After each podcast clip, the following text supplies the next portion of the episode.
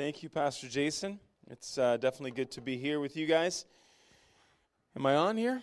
I'm on. It was uh, good to spend some time with uh, Pastor Jason and Leland a bit yesterday. My son was playing some basketball in Sudbury, and so they came down, and we get to hang out for an hour and a half or so just to chat and and uh, reconnect and talk about life and ministry and all those good things and, and cheer and yell and all that too in between. So um, you, you, need to know how blessed you truly are uh, with your pastor, Jason Snyder and Arlene. And uh, not only, yes, not only is he a good leader here and recognized in this church as such and his faithfulness and diligence, but you need to know that he's also recognized by this district. And uh, he may not have told you yet, and I'm sure the board knows, but he was selected to be our section pastor for all of Laurentian. Uh, one of the things that we do is we as a district believe in healthy leaders and healthy churches.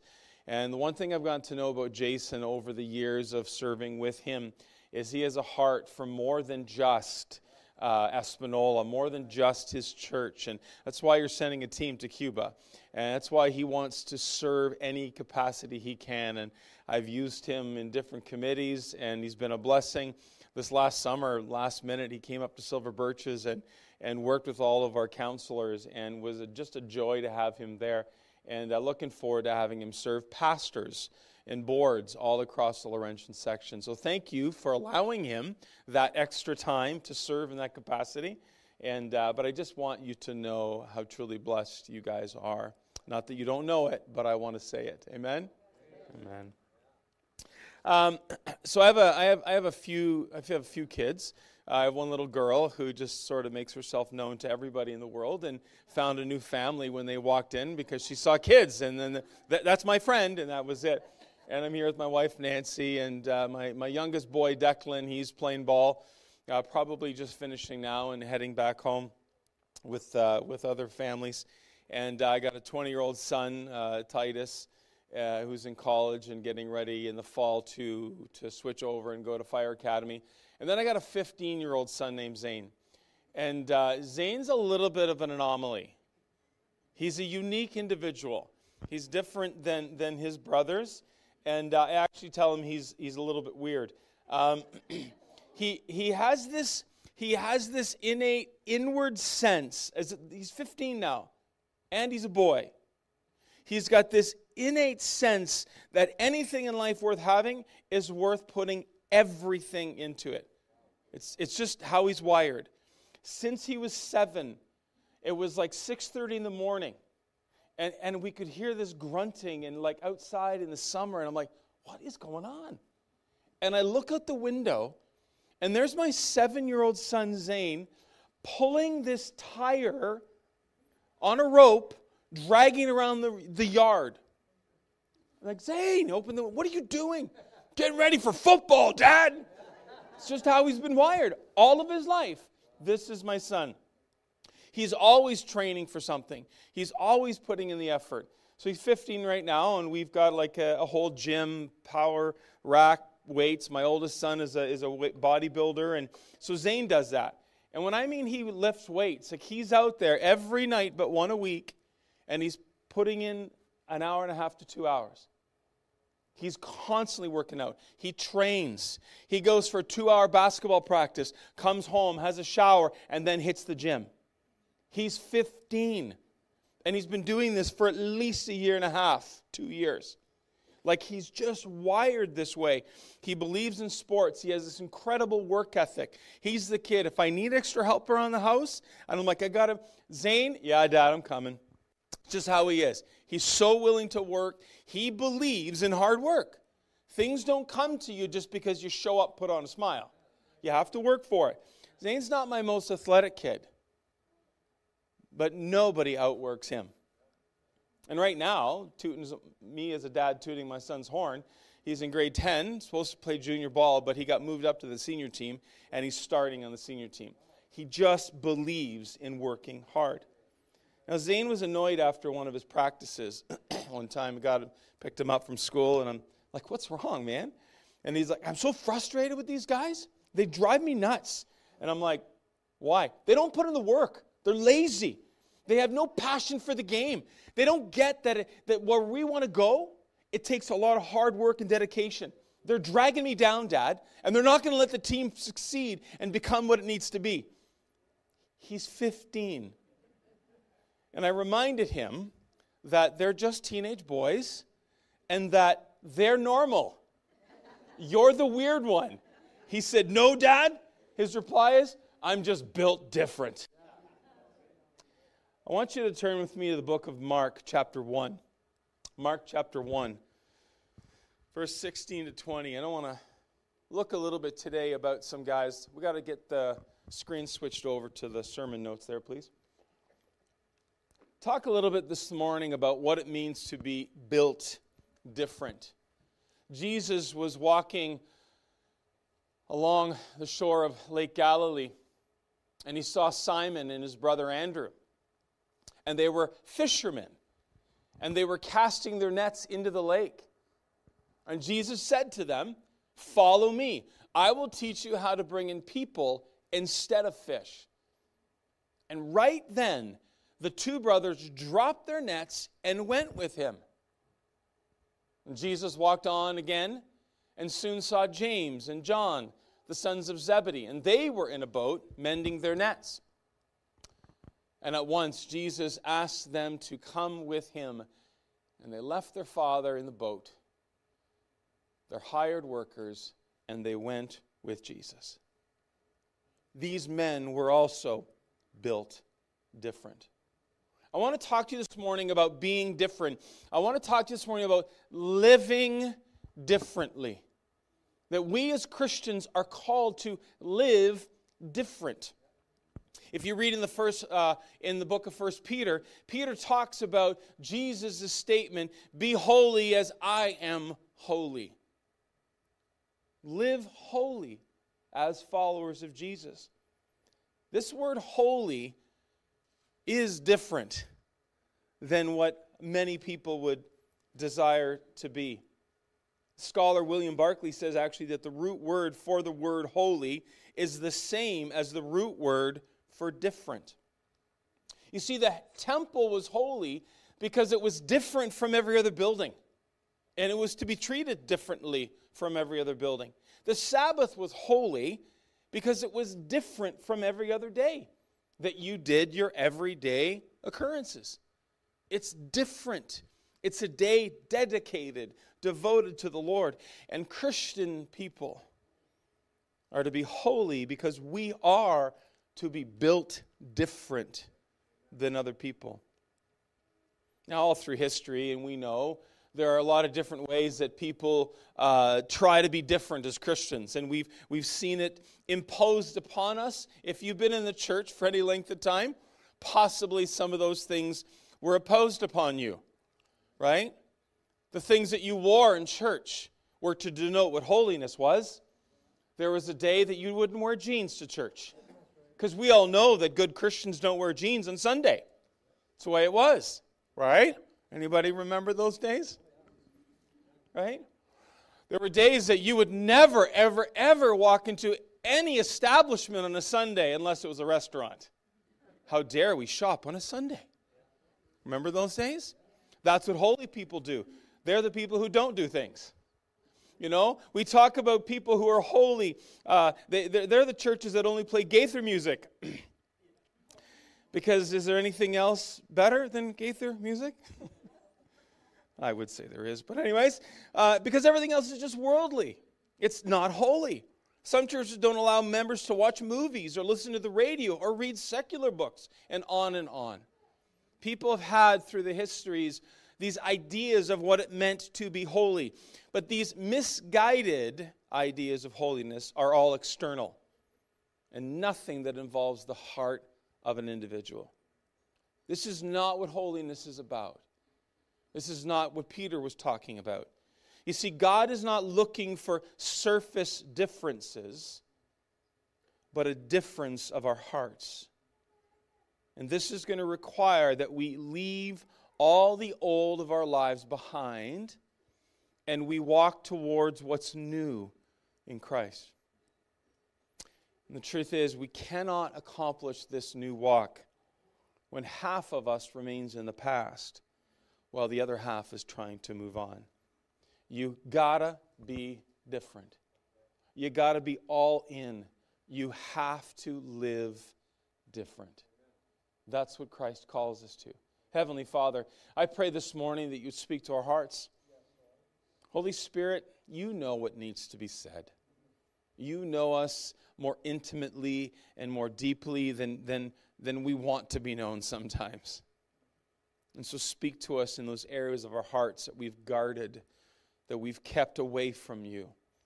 And I pray that seeds will be planted, that we would, they would begin to blossom and grow, and push back all of those things, Lord, that are preventing us from living different in your presence. In your name we pray. Amen. The book of Romans, chapter 12, verse 1 to 2 says this, and I'm reading in the ESV. It says, I appeal to you, therefore, brothers, by the mercies of God, to present your bodies as a living sacrifice, holy and acceptable to God, which is your spiritual worship. You really hear Paul's heart here. I mean, there's no rebuke. There's, there's no demands, no, no mandates, no ultimatums to the church. All you hear is a heartfelt appeal, a plea, if you will. This genuine request Will you willingly give your all to Jesus? He's asking us as followers of Jesus, will you be all in and give it all to Him? I'm asking you, it's your choice. But this is what the Lord wants from our lives. You see, being a Christian starts with 100% dedication to the Lord. We talk about tithing, and, and sometimes we focus on the tithing as, well, 10% is God's.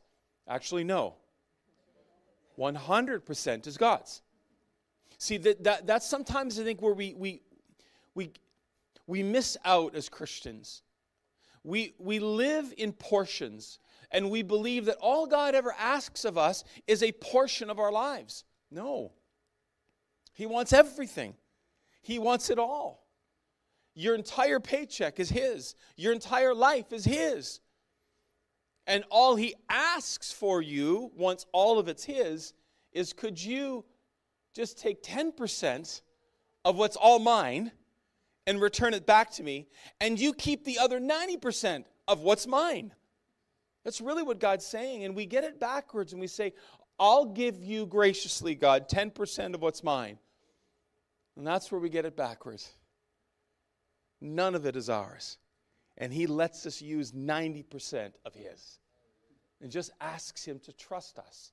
Trust Him, sorry, with 10%. God wants all of us, every ounce of us, not just a little portion. He's not looking for adherence to rituals and religious ceremonies. God is looking for all of our hearts to be passionately all in because we love Him. My son Zane is in, all in when it comes to sports because he loves it. He's a quarterback in football. He's like starting basketball player. He's my setter in volleyball. He is all in. What do you want to do when you grow up? I don't care as long as it has to do with sports. And he's a good student too.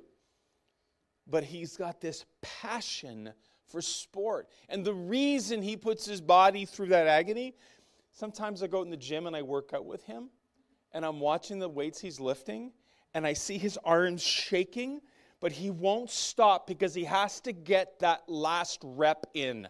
And I'm like, he's going to blow a bicep. Nope.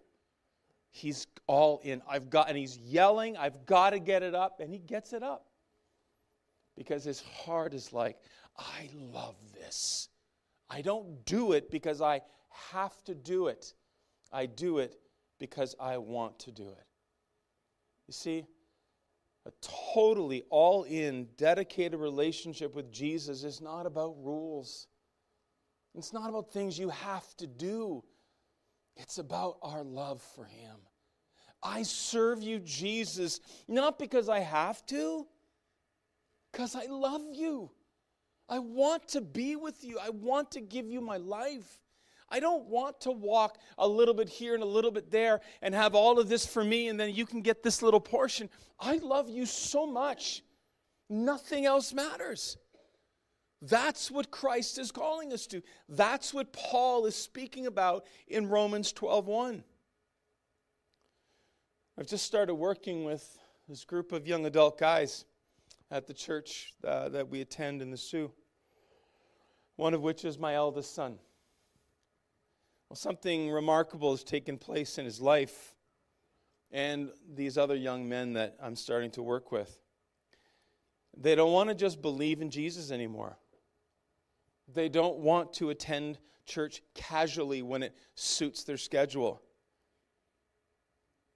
They don't want to just pray and read the Bible every now and then because it's something that they have to do.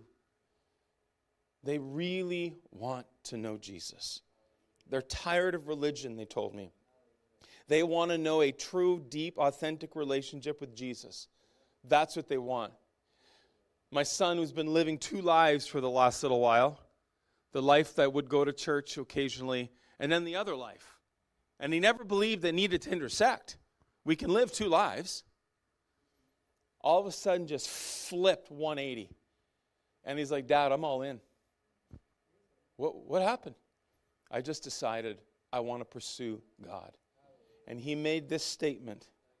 He said, We want to pursue God because we want to, not because it's the right thing to do.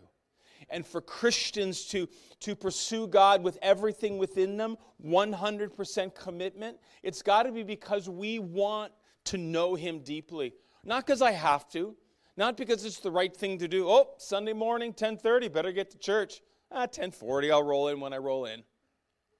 It's, I cannot wait to give my life to Jesus. All I want is Him. And then all these other things can be added unto my life. But the most important, the only thing, is Christ. And when I'm listening to this group of 20 something year olds saying they are now tired of just adherence to stuff, they really want to know this relationship with Christ. Like, man, like I'm emboldened in my faith to evaluate my life, to ask myself, am I still giving God 100% or am I slipping down to 80? Is God really important to me or my everything? I still remember driving to church years ago when I was pastoring in the Soo. And on the radio, there was uh, um, uh, Smile FM and, and there, were, uh, there was this little girl who was reading her account of the Lord's Prayer, or, or um, um, the, the Psalms 23. And she said, The Lord is my shepherd. You're everything I want. I thought, man, if that was us, think about it for a moment. If Jesus was everything we wanted, and you had him, you would have it all. You don't need anything else because He's everything you want. Now, it's not that these other things can't be added unto us, like Jesus said in Matthew. It's seek first the kingdom of God, make Him everything you want. And guess what? Whatever else that you have that's added on, it's just bonus. But it, it's not the things that we want. But we do get it backwards, don't we?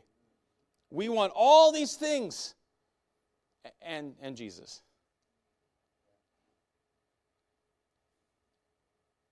Are we living different? Are we willing to be all in? Not because you have to, because hear me, you don't have to. If you don't want to serve Jesus, you don't have to. Do you want to? Do you want to know Him? Do you want to experience His presence, His love? Do you want to walk in the power of the Holy Spirit? Do you want to have a relationship with Jesus? Then pursue Him. Choose to out of your heart for Him, but not because you have to, want to. I want you to turn with me to the book of Luke, chapter 9. It's on the screen, but if you like to look at it in your Bible as well, Luke chapter 9, verse 23.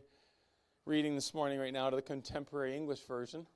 I like to change things up. I, you know, some years I'll read a lot of ESV and then I'll read it a lot of NLT and NIV, and I just kind of stumbled on the contemporary English version. It just was fresh, it was different, liked the way it was worded.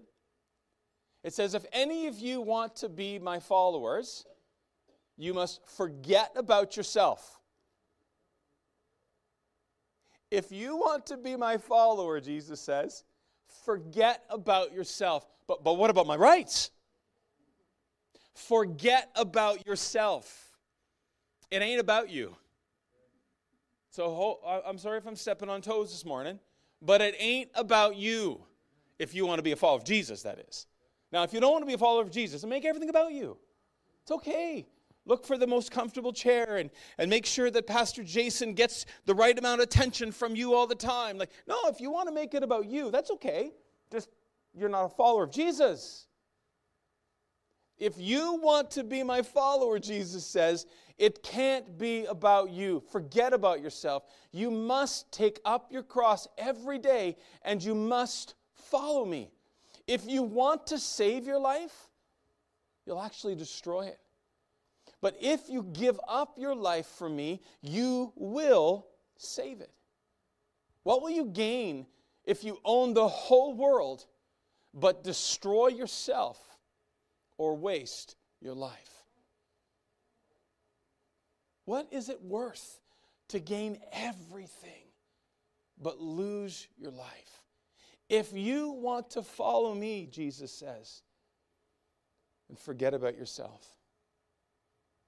That's hard, isn't it? Like I struggle with that. Guys, the reality is we're, we're human and we want to f- we want to fight for what's wrong. We believe in justice, right? We all believe in justice. And we want to fight for, for the unfair things that were done to us. I live in a sporting world. I've coached for years. I'm, a lot of my free time is spent in gymnasiums. And it's not fair when a ref blows a call. I've been known to get a yellow card or two as a coach along the way because it's not fair. But it's just this complete flip around followers of Jesus, life is not about me. I'm to die to myself. I'm to take up my cross and follow Jesus. I'm to model what Christ modeled. And when he was insulted, when he had the beard plucked from his face, did he retaliate and yell at the officials? No insult was found in his lips, no retaliation. Dying to self is not easy. But as followers of Jesus, we're not called to just believe in Him, but give up our lives completely and follow Him wherever He goes. This is what it means to be Christians. I don't suspect the disciples were thrilled when Jesus was teaching them this. Think about it. They had already given up their, their livelihood. They dropped their nets, stopped fishing, left the boats. See you, Dad, Mom, Dad, I got to go. I'm leaving. What, what do you mean you're leaving? What do you mean you're going away? Think about it. Pastor Jason and Arlene, when they left their family, like, it's not easy.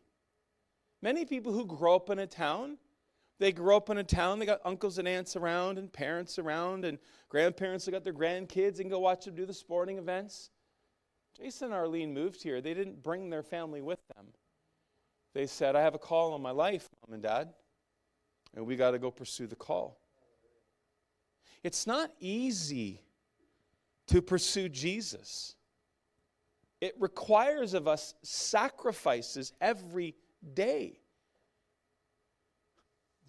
But it's a joy, it's a privilege to serve Him with our lives.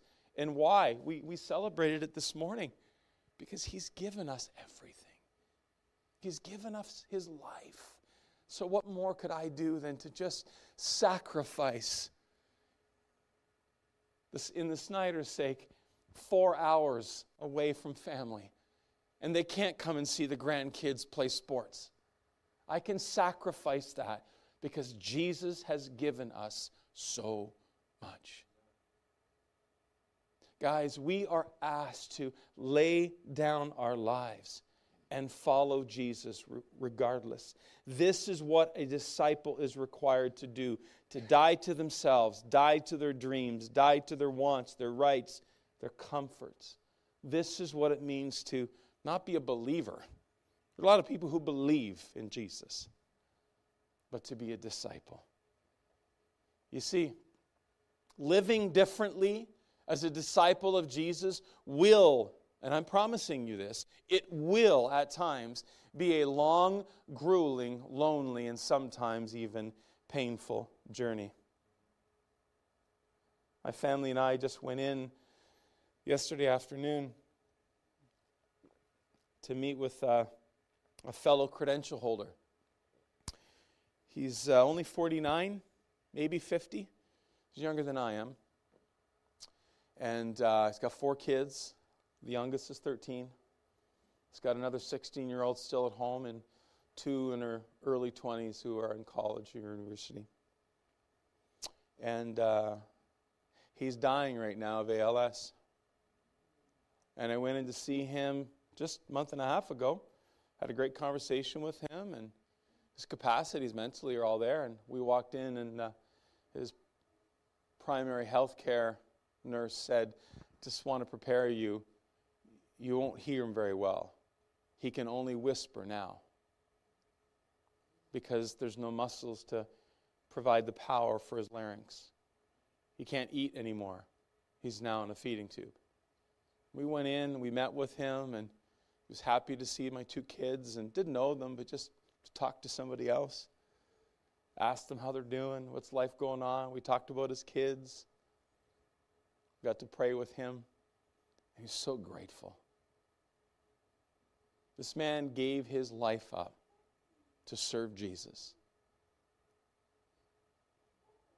Sometimes it's not all bells and whistles when you sacrifice, but we do it because we love Jesus and he's worth it. He is worth it. And as I'm sitting there talking with Pastor Steve, there's no ounce or, or thought of regret or frustration about God. He was just, it meant so much. And you could hear him as I'm praying with him, him whispering his praises to Jesus. That's a heart that's living different, that's all in for the cause of Christ.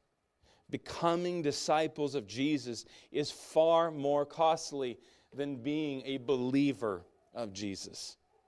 But this is what Christ is calling each of us to do. He's calling us to a different life, a life of death to self. You see, for the Great Commission to work, he needs disciples. He needs disciples because mere believers who adhere to godly rules won't get it done.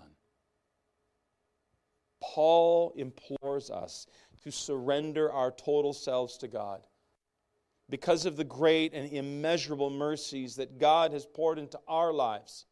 That's why we surrender.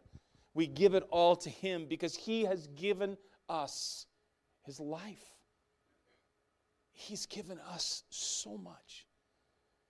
I like what this author, Robert Haldane, says. He said, Paul presents the mercies of God to the mind of believers as the most powerful incentive to devote ourselves to his service. God has done so much. Why would we not want to give him 100% of ourselves? It's because God has shown us so much love and grace that we must pursue him. And the illustration that Paul paints for us is this Old Testament idea of sacrifice. You see, he wants us to our, our, he wants our total lives to be a living sacrifice, one that is holy and acceptable to Him. And sacrifice is this picture of the entire body being completely consumed on the altar. In the Old Testament, when an animal was put on the altar to be sacrificed, the whole animal was gone. It wasn't, let's just give a little scorch to, to say we've done something, now you're off on your way now. The whole animal consumed, nothing left over. In the New Testament, what Paul is doing is he's pleading with us to live different and give every part of our lives to be consumed by God with nothing left over for ourselves. Being a disciple of Jesus is about living differently. Every ounce of our lives is His. It's no longer the language, well, it's my time. No, it's His time. It's my money. No, it's His. It's my talents, and I don't want to use. No, they're His. It's changing our thinking completely and recognizing that to live differently, everything that is me is His. Nothing do I own, nothing do I possess. It's my God's and only His. And if we can pursue that kind of passionate lifestyle, wow, what a countercultural revolution will start. Because, guys, we are bombarded every single day in our communities with personal rights and what's good for me. It's how everything in society is built. And so, Jesus is asking us to live different. Don't be like everybody else. Don't fight for your rights. Be the complete opposite. Die to yourself. That's what Jesus did on the cross. It wasn't fair that he got accused the way he did. He didn't fight for himself, he fought for you, for me. Living differently is about dying fully to ourselves. Not only, though, does this act of sacrifice or act of worship, it's supposed to be complete but it should also be reasonable or rational, it says. The Greek word here is logikos, which is where we get, and you'll understand it, our word logic from. The idea here given is that our sacrifice is to be logical. It's got to make sense. And another author, Cranfield, says it halfway commitment is irrational. It doesn't make sense. You can't be half in to decide to give part of your life to God and keep other parts for yourself, to say, everything is yours, God, but this relationship, this deal, this pleasure is actually beyond spiritual logic. You can't be all in when only a portion of your life is His. Too often we live our lives with the belief that mere adherence to a set of expectations will give us a healthy relationship with Jesus. We believe that if we show up to church once a month or less, we'll have a good relationship with Jesus. If I'm there on Easter and Christmas, I'm in, I'm good. We have this illogical idea of what it means to be a disciple. This is not what makes us have a healthy relationship with Jesus. We're fooling ourselves if we think that. Try doing that with your spouse if you're married. I'll catch you next year. See how long you'll have your spouse, right? Somehow we believe that a relationship with Jesus doesn't have to be all in, it can be dipping my feet into both worlds. And that's where my son said, I was done with that. I want to pursue Jesus. And that means all in. Living differently is going to cost us. But it's not about rules that I have to do, it's about a heart that I want to do. This ring on my finger, it, it reminds me of things. This ring doesn't make me faithful to my wife. Like it's a rule. Oh, I have a ring, I got to be faithful. It doesn't do that. It reminds me that I have given my life to the woman that I love. And it reminds me when I'm being a moron that I love my wife and I need to treat her like she is the most important person in the world. I don't honor her because I have to, but because I want to. I don't love her because I wear a ring. I love her because she's given me everything. And the least I could do is give her everything. And the flesh fights with that.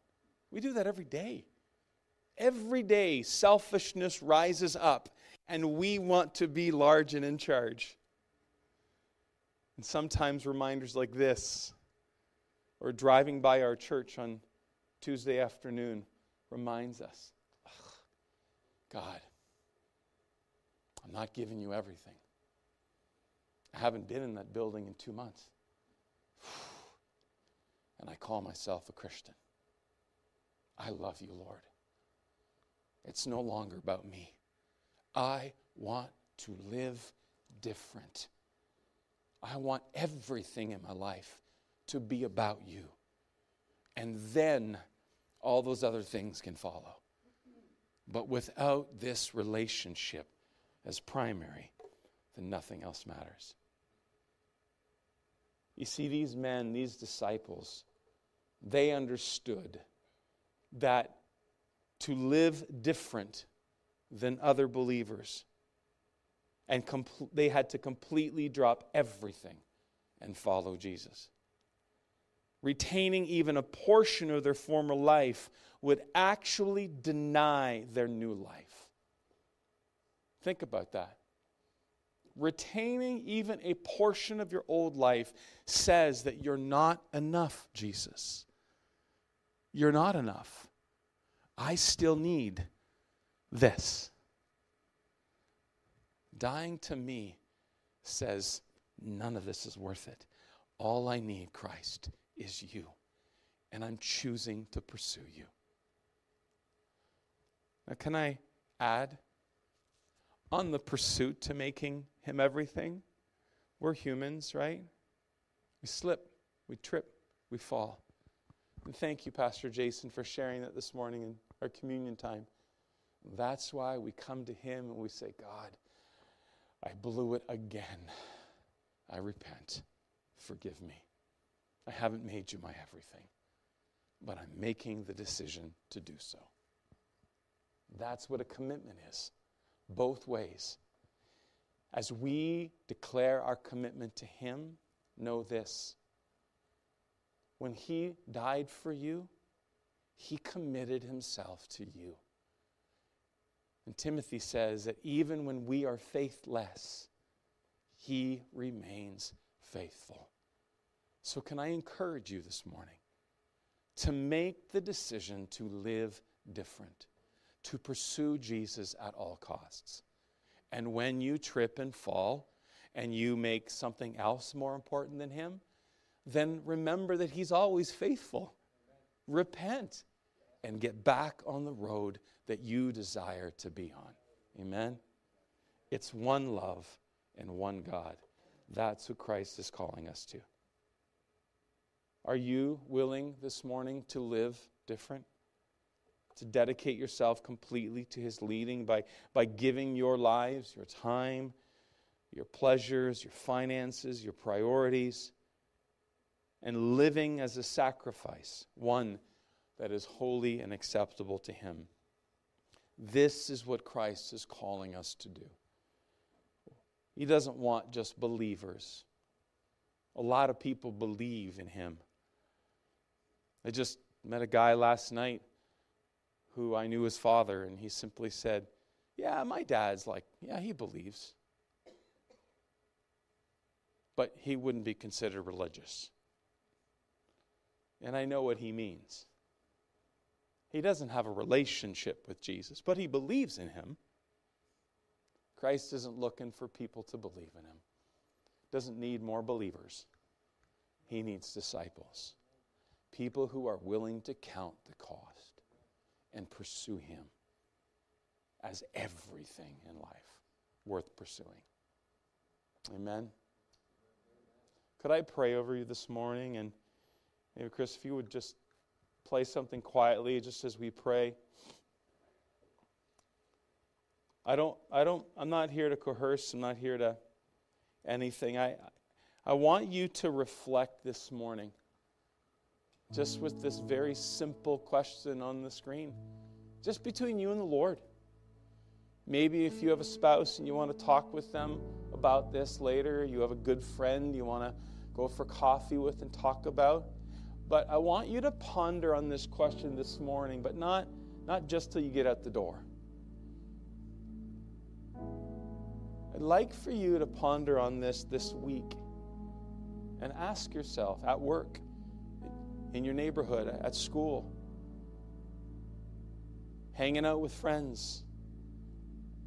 Am I living different? Or am I like everyone else? I believe Holy Spirit will speak to us. He does a way better job than I could. Just talk to him and ask Him. Be willing to be vulnerable and open, and He will speak to your hearts. Can I pray over you this morning?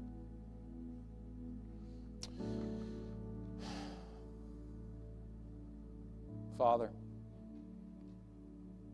I just, I just want to start and say thank you for your tremendous sacrifice, the mercies that you have poured upon us your willingness to surrender your own son so that we could have life, so that our debts could be paid. Jesus, thank you for responding positively, for being willing to die in our stead.